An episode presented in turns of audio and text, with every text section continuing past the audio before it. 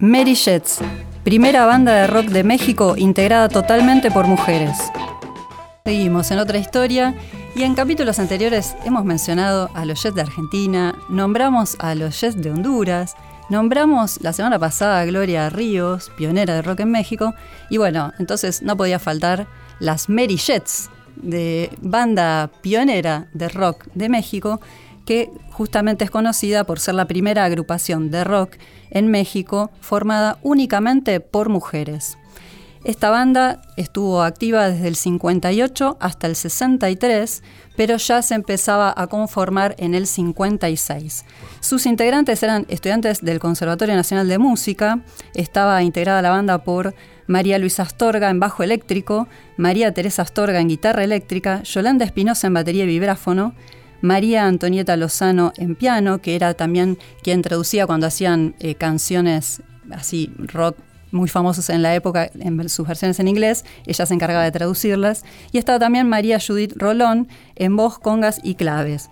Hubo otras integrantes después en la etapa final de la banda, en algunas idas y vueltas de la banda, pero esta fue la, formación eh, general. En el 56, como les contaba, María Antonieta Lozano fue un poco, la impulsora de la banda. Ella ya estaba egresada de la Escuela Nacional de Música y empezó a vincularse con músicos de jazz de la época muy conocidos. Entre ellos hizo mucho vínculo con Cuco Valtierra. Em, empezó a tocar jazz con ellos en algunos bares, también ensayaba en una radio, la XCW, donde estaba con, con, una agrupación también dirigida por otra mujer también, Carmen Sordo Sodi. Ahí conoce a Teresa Astorga, que estaba ya en otro quinteto, que era el grupo Frenesí. Y bueno, ahí empiezan a pensar la posibilidad de armar una banda de chicas, donde, este, bueno, Valtierra también las impulsa bastante a hacerlo, y suman a em, Yolanda Espinosa en batería y bueno, eh, terminan de conformar con el bajo, con la hermana de, de Teresa, María Luisa Astorga, y acompañando la voz a Judith. Con esta, eh, con esta formación empiezan a ensayar y eh, logran captar la atención de Columbia Records para, hacer algunas grabaciones. Ahí es donde se, consolida el nombre, porque como habrán visto, eh, había muchas Marías, así que... Me gusta el nombre, este, sí, sí, muy bueno.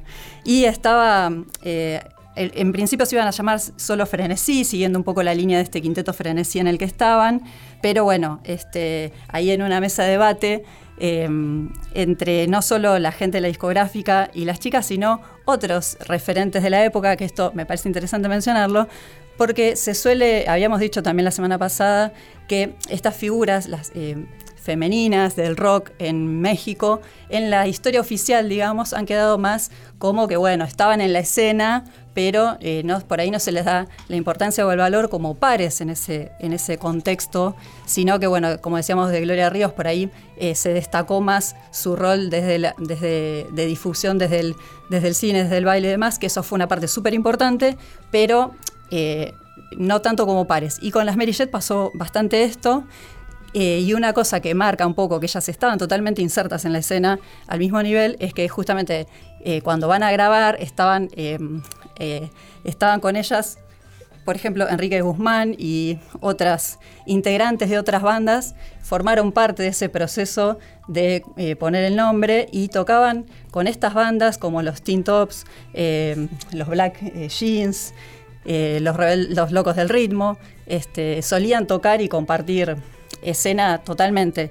Así que bueno, eh, ahí surgieron varios nombres, las Maris, las Marías, las Jet propuso Enrique Guzmán, dice que fue quien propuso finalmente eh, una combinación de esas propuestas que surgieron y se llamaron finalmente las Mary Jets. O sea que el cantante de los Teen Tops les puso el nombre. en realidad fue como una mesa así de debate donde surgieron varios eh, y bueno, entre todos finalmente decantó en esta última versión de Enrique Guzmán. Así que bueno, ellas participaron también en algunos programas de televisión, en, radio, bastante, tuvieron bastante circulación en vivo, en teatros, en centros nocturnos, hicieron varias giras, tocaban mucho en centros eh, donde había mucho, eh, mucho gringo, digamos, eh, mucha en la escena norteamericana. Incluso fueron muy conocidas en Hawái, que donde hicieron una gira y las, conocían como las llamaban ahí las swinging señoritas o las cinco Marías. Este, así que bueno, una historia bien interesante. Vamos a escuchar un primer tema de las Mary que justamente em, escrito por Cuco Valtierra. El tema es El rock del ratón, justamente por este, en mención al boxeador Ratón Macías, que en ese momento estaba como en el pico de su carrera en México. Así que, bueno, ahí va el rock del ratón de Cuco Valtierra, hecho por las Mary Jets.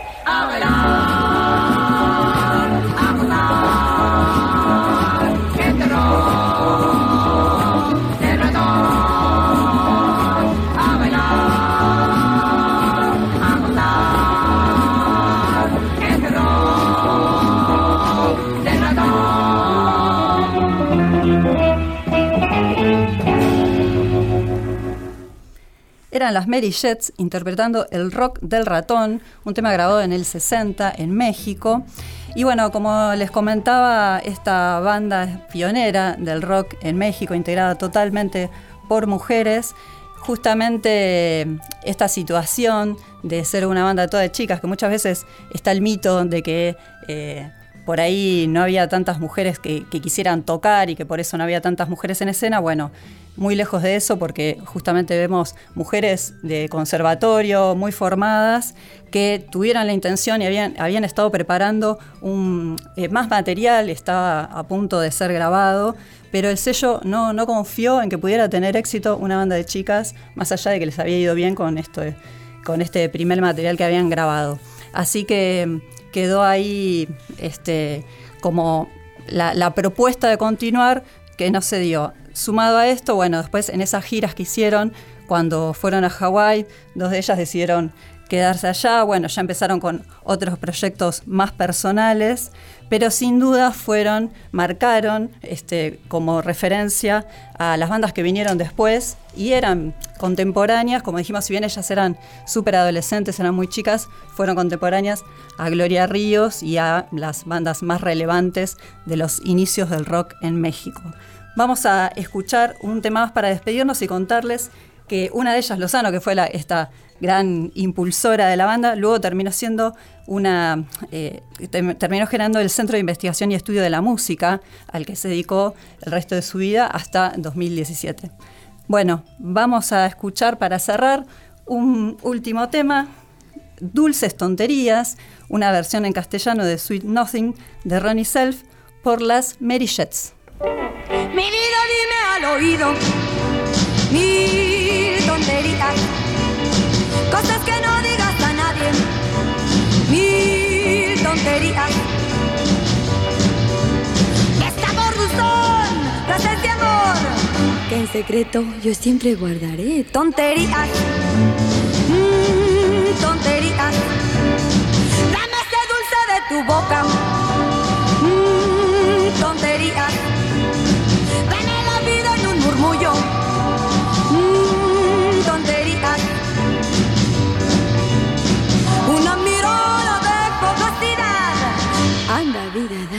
Poco de amor. Tonterías.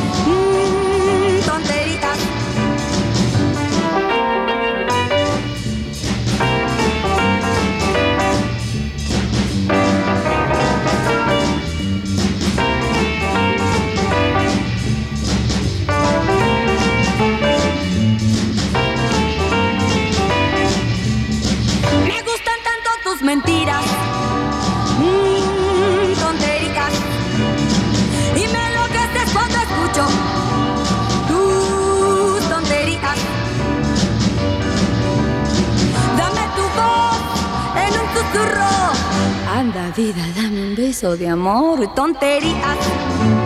Mm, tonterías. Tonterías. Mm, tonterías. Mm, tonterías. Era Dulce Tonterías, la versión de Sweet Nothing, un tema muy conocido a través de Brenda Lee. Y es una grabación esta que escuchamos de las Mary Jets de México de 1960. Otra historia. Con Claudio Kleiman, Víctor Tapia, Valeria Pertón y Mauro Feola.